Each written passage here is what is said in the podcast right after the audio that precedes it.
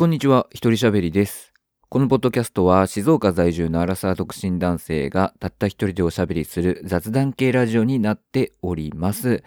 えー皆様、えーお休み前ですとか、移動中ですとか、まあ、家事をしながらとか、そういう感じでね、聞いていただけると嬉しいです。というわけで今回は今年初の、えー2021年初の収録ということで、収録公開ということで、えーちょっとね、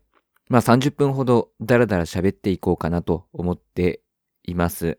えーまあ年末年始の話だったりとか、まあ、最近ちょっとハマっていることとか、えー意識していることとか、まあなんかこうやって言うとね、すげえいろいろ話すなっていう感じするんですけれども、まあとにかくね、えーまあダラダラとちょっと話していきたいと思うので、本当にね、もう寝る前だとか、まあ電車での移動中だとか、まあそういう時間に、えー一緒に、一緒に聞いてもらえると おかしいな。えー聞いてもらえると、こちらとしてもとても嬉しいです。はい。というわけで、まあ年末、まあ皆さんはどんな風に過ごしたかわからないんですけれども、僕は、まあ今年はだいぶおとなしい年末を過ごしました。まあもともとね、そんなに年末年始だからといって何かするわけではないんですけれども、まあ今年はほぼほぼ家にいましたね。まあ普通に家の普段掃除しないような換気扇周りとか、そういうところを、えー掃除をして、えーいました。まあ、あの僕12月に入った頃から休みの日にちょこちょこね、いろんなところを掃除していくんですよ。まあ、なので年末になってもういろんなところ本当朝から晩までずっと掃除してるっていうことはなくてまあ、えー、1日1箇所ぐらいのペースでちょっとやっていってまあ主にキッチンの換気扇とかですね。を掃除をしました。で31日はまあ本当ねもうずっと家にいたんですけれども夜はね「紅白歌合戦」を母親とずっと見てましたね、まあ、去年見てなくて去年はね、何にもしてなかったんですよね。去年何にも、なんか何か見たとかっていう記憶はなくて、一昨年なんかは、あのー母親と、まあ、父親も一緒にいたかな。なんか見たりとかしてたんですけど、紅白を。まあ2年ぶりに紅白歌合戦を最初から、まあ途中ちょっと見てない時間とかあったんですけれども、割とがっつり見ました。で、まあ見てた人ね、見てない人もいると思うんですけれども、今年の紅白はね、ものすごく見やすかったですね。毎年この方式でいいんじゃないのかなって思うくらい、もうほんと見やすかったです。で、何がね、まあ例年と違ったかっていうと、まあ今年はコロナウイルスの影響で、まあソーシャルディスタンス的なね、まあ考え方で、まあ、ステージがもう何個もあったんですね。まあ、何個もっていうか、まあ、いろんな場所でいろんなアーティストの方が、まあ、歌ったので、まずね、こう、準備時間が必要ないんですよね。ステージが1個しかなくて、そこで毎回こう歌うとかな、まあ、なると、まあ、準備が時間が必要じゃないですか。でその準備の時間が必要ないんですよ。あらかじめ各アーティストさん、おのおのの場所で準備しといてくれてるので。なので、非常にテンポが良かった。で、なんかこう、その準備の時間に、なんかしょうもない茶番みたいなのがあったりするんですよね、毎年。しょうもない茶番、天童よしみとかが出てきて変な茶番やったりとかするんですけど、そういうのがなくて、まあ、あれってぶっちゃけ滑ってるじゃないですか。まあ、本当に時間稼ぎなんですけど、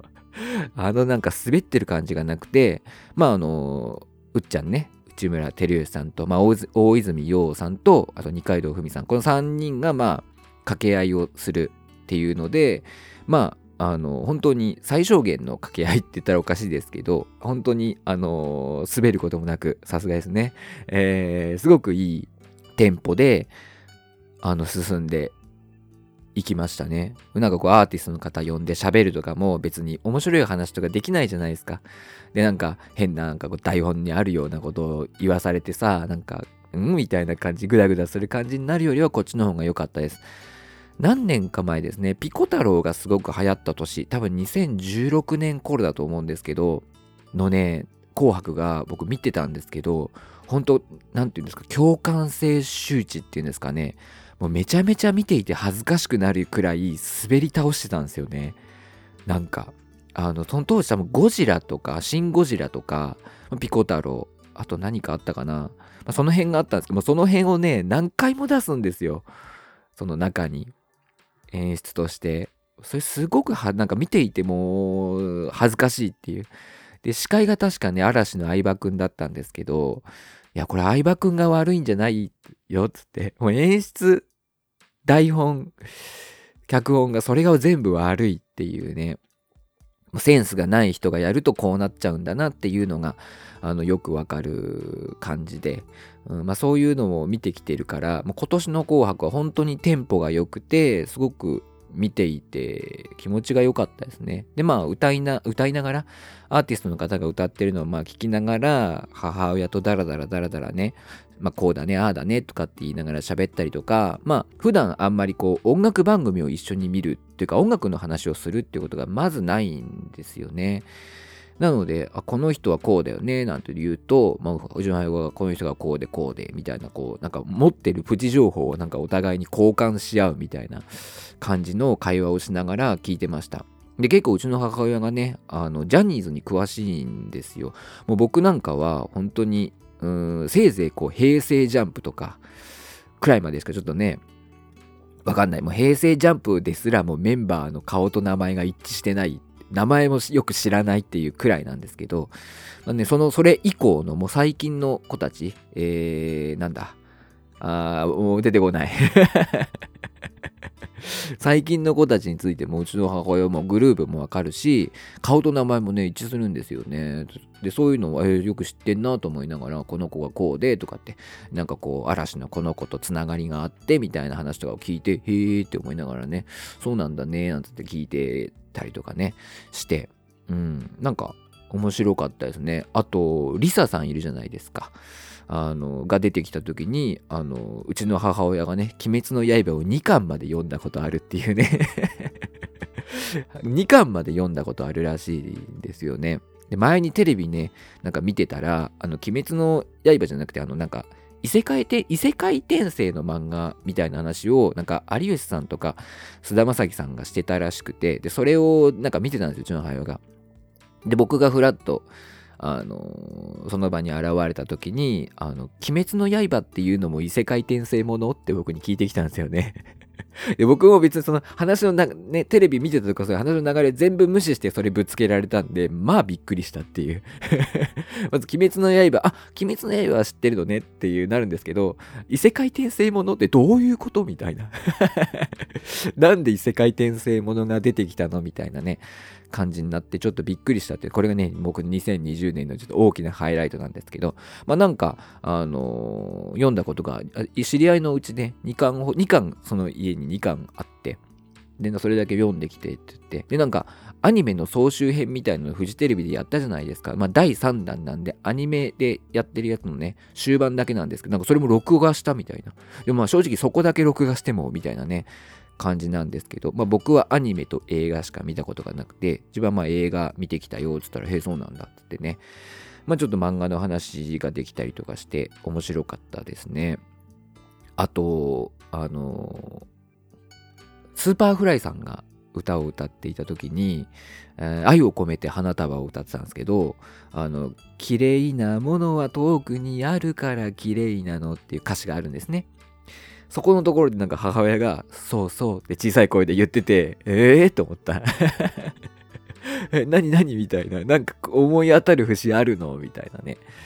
感じで。で、まあちょっといろんなね、こう出来事がありながら、あとなんか、けん玉のね、なんか演歌の方がいるじゃないですか。けん玉の世界記録？なんか未何人で連続成功するみたいなのとかね。あれもなんか、僕なんかは、まあね、正直どうでもいいと思ってね、最初は見始めるんですけど、見ているうちに、おー、大丈夫、大丈夫とかって、ちょっと慎重にやれよとかってね、緊張しちゃうっていうね 感じとかがあって、まあ面白かったですね。すごく。まあなんかこの時間帯だと大体なんか RIZIN とかやったのが格闘技とか、あと、あれか、えー、笑ってはいけないとかね、まあ、見ている人が多かったのかなとも思うんですけれども、まあ、今年はね、なんかこう出場者とかね、あのー、見た時になんか、例えば King Gnu だとか、えー、なんだろうな、 Creepy Nuts とか、 Creepy Nuts は NHK どうなんだって感じしますけどね、R 指定って出ていいのかっていうね、えー、感じしますけど、まあ、それもありつつ、まあ、なんか、なんていうのなんかこの人たち出ないんだみたいなね、ことが言われてましたけど、まあね、いろいろこう、数も限りがあるし、バランスとか考えたら、どうしてもね、名のある人でも出れない方とかが出てくる、うん、こととかねやっぱあるんで、まあ、あれなんですけどまあでもなんか「紅白」ってやっぱりアーティストの方からするとすごく光栄な舞台なのかなっていう気はしてなんかうんおのおのねいろんなこう思い入れを持って、えー、やってるんだなっていうのがすごいわかるしまあ面白かったです単純に。うん。単純に面白かったですね。はい。あそうだ。紅白の前日ですよね。あのー、レコード大賞ってあるじゃないですか。輝け。日本レコード大賞。みたいな。でも何年か前からレコード大賞ってそんなにもう意味がないというかもう何て言うの？価値はないんだろうなっていうふうに思って見ていたんですけど、まあ、今年はあのリサさんが受賞してまあアニソン歌手がアニメソングまあ映画ですけどアニメソングでレコード大賞を取るっていう時代が来たんだなっていう気が僕はしたんですよね。まあ僕見てなかったんですけど、ツイッターとかで見て、あ、まあでも、そうか、そうなるか、そうだよなっていう感じですけどね、考えてみたら。そりゃそうだよなっていう感じなんですけど、まあでもよく考えてみたら、アニソン歌手がアニソンでレコード大賞を取るっていうね、のはもう、例えば10年、15年前だったら考えられないようなことが起きてるなっていうふうに思ってすごく昔なんです。僕は本当中学生か高校生ぐらいの時になんかねアニメオタクの方のブログをなんとなく読んでたんですよね。そしたらなんか当時その水木奈々さんがすごくあのー、まだ一般認知されるちょい前ぐらいなんか一般的なこう歌番組とかに出るちょっと前ぐらいになんだったと思うんですよね。でなんかすごい水木奈々さんを大絶賛していてでこうアニソン初のレコード大賞を取るのは水木奈々だみたいなことでブームを締めくくってたんですね。で当時の僕はいやいやと。アニソンがねアニソンがレコード大賞を取るとかってあるわけない、まあ、当時はまだレコード大賞ってそれなりになんか価値があるというか、まあ、そんな感じだったんですけどレコード大賞を取るなんてあるわけないじゃんって思ったんですよね。うん。で、撮ったよと思って、今年。あ、去年か。びっくりして、うん。なんかその印象があったから、あ、なんかやっぱ時代の流れみたいのあるんだなって、なんか今思うとあのアニメオタクの人は時代の流れを読んでたのかなみたいな、そういうわけではないと思うんですけど、うん、勢いで言ったことが、まあ水木奈々さんではなかったですけど、なんか勢いで言ったことが、なんかそのちゃんとね、現実になる、考えられるような時代になったんだなっていうふうに思いました。はい。というわけで、そんな感じで、まあ、年を越しまして、うん、なんか、いい年越しでしたね。まあ、家族で過ごしたというか、うん、まあ、妹とかはなんか、あの、友達の家に行って、友達と2人で、うん、仲のいい友達がいるんで、らしいんですけど、友達と2人で、えー、年を越したらしくて、で、父親はもう早々に寝てましたね。9時ぐらいには寝てましたね。そんな感じで、はい、年を越しました。で、まあ、新年はね、近くに神社があるんですけど、うちの近くに神社があって、まあ、朝の7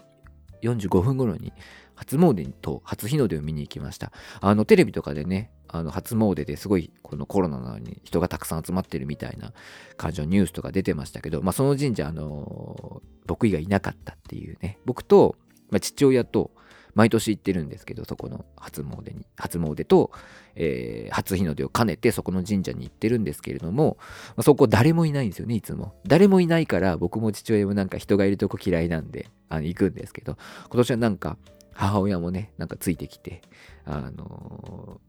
ー、3人で朝7時40分頃にあの行って、まあ日の出を見て、えー、綺麗だなっつってやって帰ってきまして、うん。で、年を越して、まあそんな感じですね。うん。本当に、まあ普通のごく一般的な、えー、年の越し方をしました。はい。で、まあね、今年2021年ということで、えー、ということで、まあ、2021年に何か思い入れがあるわけではないんですけれども、まあ、今年もね、まあ、激動の1年になると、大変な1年になることは、まあまあ、わかるんですけれども、まあ、今年の個人的な目標としてはですね、まあ、こうより身の回りを身軽にしていきたいなっていうふうに考えています。まあこれもね、ちょっとどうなるかわからないじゃないですか。自分の人生もそうだし、社会的にもそうだけど、どうなるかわからないので、もう本当に、あの、これとこれとこれさえ持っていけば俺は OK だ僕は OK だっていうくらいまでちょっとね、身軽な状態にしていきたいなというふうに思っています。その、まあ、断捨離ですね。まあ、毎日、毎回やってんですけど、していきたいなというふうに思ってます。で、もう一つのね、僕の中でのこう目標が、筋トレをやっていきたいなと。まあ、あの、もともとね、まあ、自重トレーニングをずっとやっていて、でも、とはいえですよ。とはいえ、本当にちょっとだけなんですよ。ほんとちょっとだけやったんですけど、最近ちょっとね、こう筋トレのコツみたいなものをつかみまして、2021年はちょっと自重トレーニングをガチガチに、まあガチでってことですよ。ガチガチにやっていきたいなっていうふうに、まあ思っているというか、うん。まあ、実際ね、ちょっとやり始めているんですけれども、あと、ちょっと自重トレーニングには欠かせないようなディップスバーっていうね、道具があるんですけれども、まあ、それもちょっと年の初めに注文しまして、まあ、1月の14日以降に届くっていうね、だいぶ時間かかるなっていう感じなんですけど、まあ、それがね、到着するのが僕すごい今楽しみなんですが、そのね、筋トレのコツっていうのが、まあ、すごく簡単で、あのね、セットとセットトの間、まあ、休憩時間ですよね、を長く取るっていうことを覚えました。まあ、例えば、えー、腕立て伏せを、まあ、20回、20レップっていうんですか、20回やるとするじゃないですか。で、20回やりました。その後に、じゃあ1分休んでまた20回っていうと、あのね、15回ぐらいからね、すげえきつくなるんですよ。すごいきつくなって、なんとか20回。なんとかギリギリ20回。で、また1分休んで、腕立てやり始めると、もうね、13、4回あたりで限界が来るんですよね。で、えー、これ限界が来るからもうできないからやめるんですよね。で、まあ、一応ね、やっぱ筋トレってのが限界までやるのがいいみたいに言われているじゃないですか。だからまあ一応限界までやってるんです。でも、20回3セットっていう目標は達成できてないんですよ。これね、なんかね、やっぱメンタル的に目標を達成できないっていうのは、ちょっとこう自尊心を傷つけられるというか、うん、限界までやってるんだけど、ああ、なんで自分ダメなんだろうっていうふうに思ってしまうんですよね。ただ、そのセット数の間20回やって、こう休むっていうのを1分ではなく5分休むようにしてみたんです。もうがっつりだから休むってことですよね。5分間しっかり休むっていうことをしてみたんですよ。そしたら、あのちゃんと20回3セットできるようになったんですよ。まあ、当然ね、今までよりも長く休んでるので、当然なんですけれども、そうするとやっぱちゃんとやったっていう感じが出るんですよね。で、まあ、うーん、限界って言われたら限界じゃないのかも確かに知れないです。ちょっと限界ちょっと手前ぐらいまでなんですけど、でもね、充実感がすごくあったし、ちゃんとね、やったっていう感じがあって、これいいなと思って。なんか、やったぞって達成感がやっぱあるんですよね。で、普通に考えたらですよ。普通に考えたら、あの、1分の休憩でやると、僕はね、55回しかできないわけです。15回くらいで3回目は20回できないので、55回しかできないんですよ。でも、ちゃんと5分休憩を入れれば、60回できるんです。しかも正しいフォームでしっかりとできるんですよね。なので、やっぱね、60回やるのか50、60回しっかりやるのか、55回、もう終盤はグダグダな感じで55回やるのか、どっちがいいのかって言ったら、やっぱり60回の方がいいなって思うじゃないですか。で、やりきったなっていう感じもするので、このね、休憩を多く取るっていうのは、を覚えてからすごく筋トレが楽しくなってきました。うん、達成感もあるし、やりきったっていう感じがあるし、ちゃんとやれてるなっていうのもあるので。だこのね、コツですね、これもね。うん、あの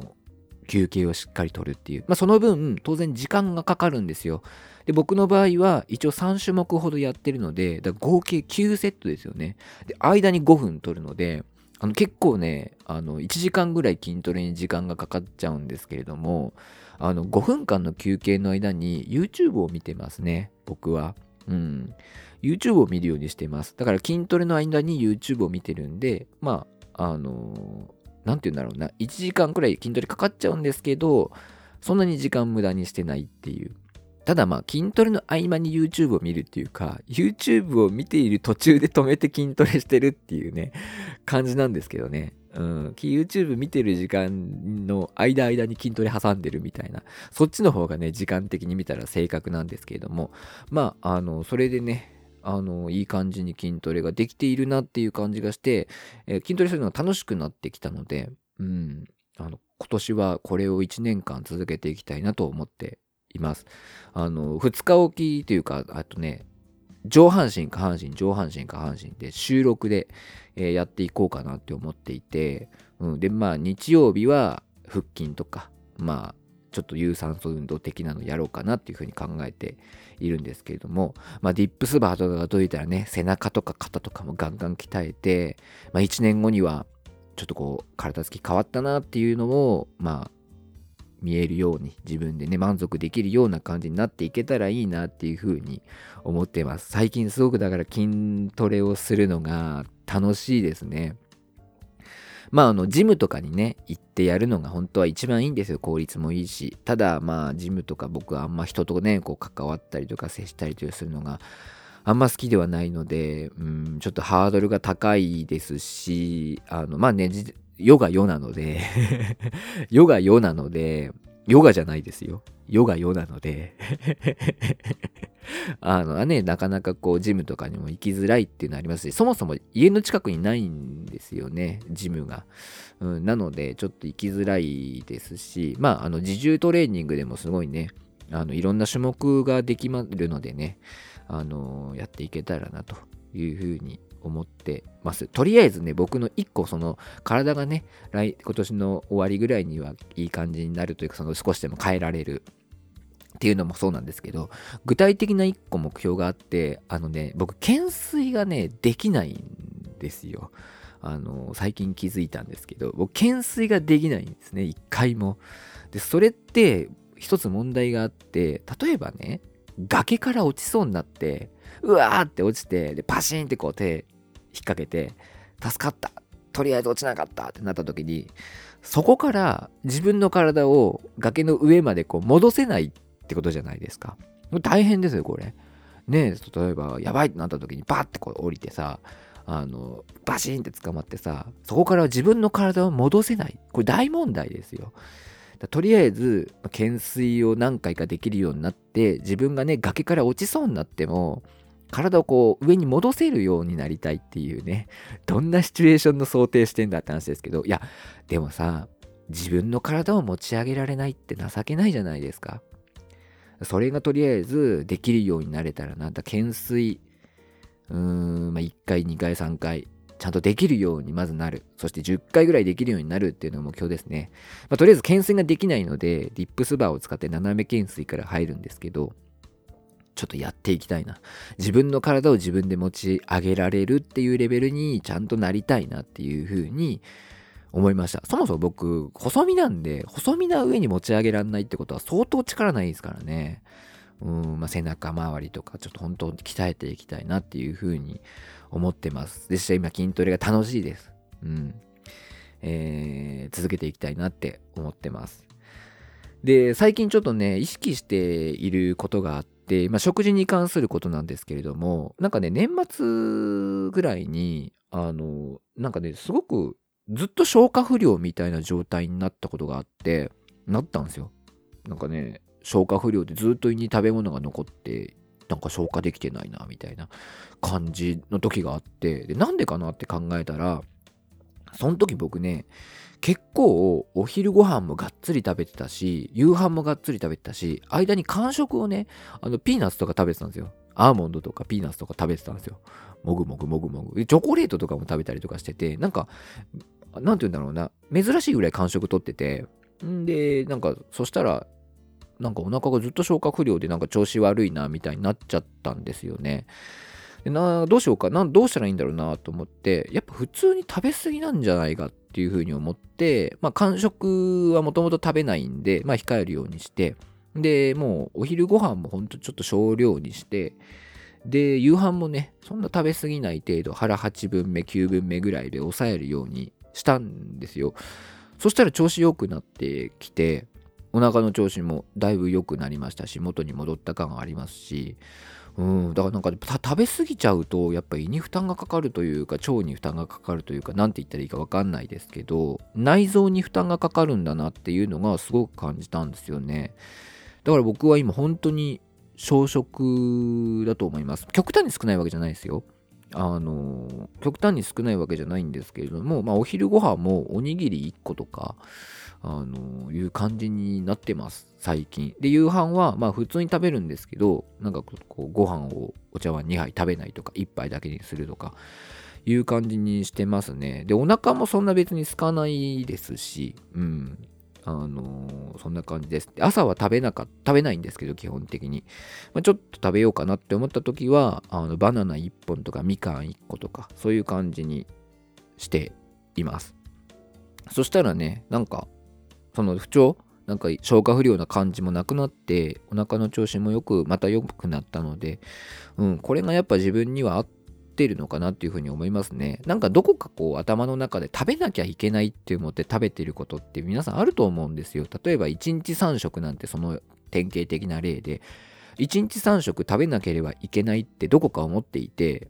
朝昼晩しっかり食べるみたいな人いると思うんですけど結構それ僕食べ過ぎだと思うんですよね。もしそれで例えば太ってるとか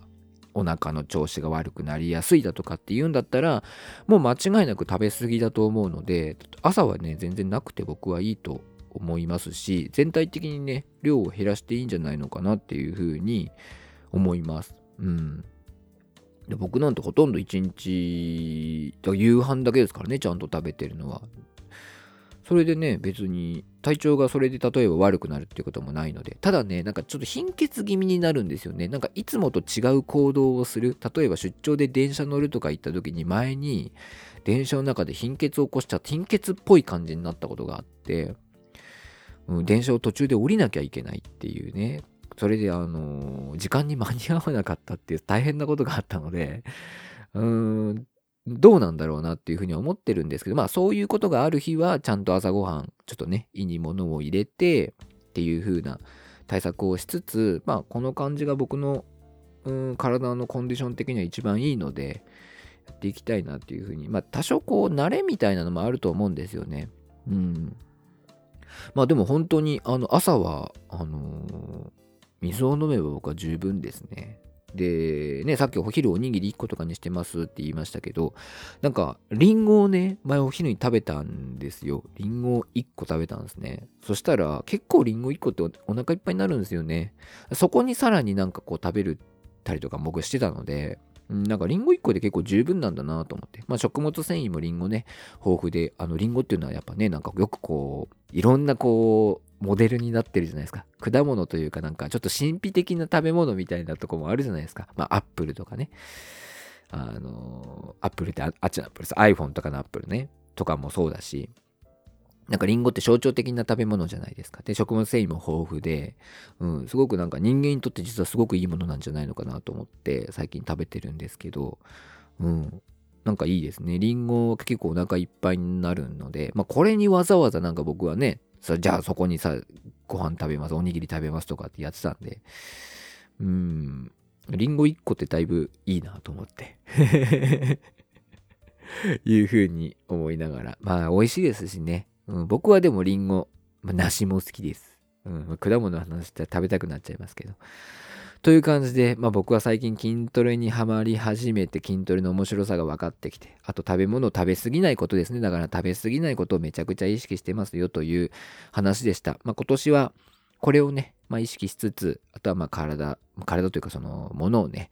えー、身軽になりつつ、え、生きていきたいなというふうに2021年を思っています。皆さんの2021年、どんな目標、どんな願望あるでしょうか、えー、よかったら教えていただければと思います、えー、当番組はですね、一応メールフォーム用意してあります、えー、詳細欄にありますメールフォームからメールを送っていただきますと嬉しいです。もちろん、メールアドレスも書いてあるのでね、そちらに直接送っていただいてもいいんですけれども、メールフォームだとね、匿名で送ることもできるので、よかったらそちらから送ってください。あとですね、ハッシュタグ、えー、あります。えー、ツイッターのね、ハッシュタグあります。ハッシュタグ鳥しゃべ、ひらがなに鳥しゃべをつけて、感想とかね、えー、聞きましたよとか、そういうことをつぶやいていただけますと嬉しいです。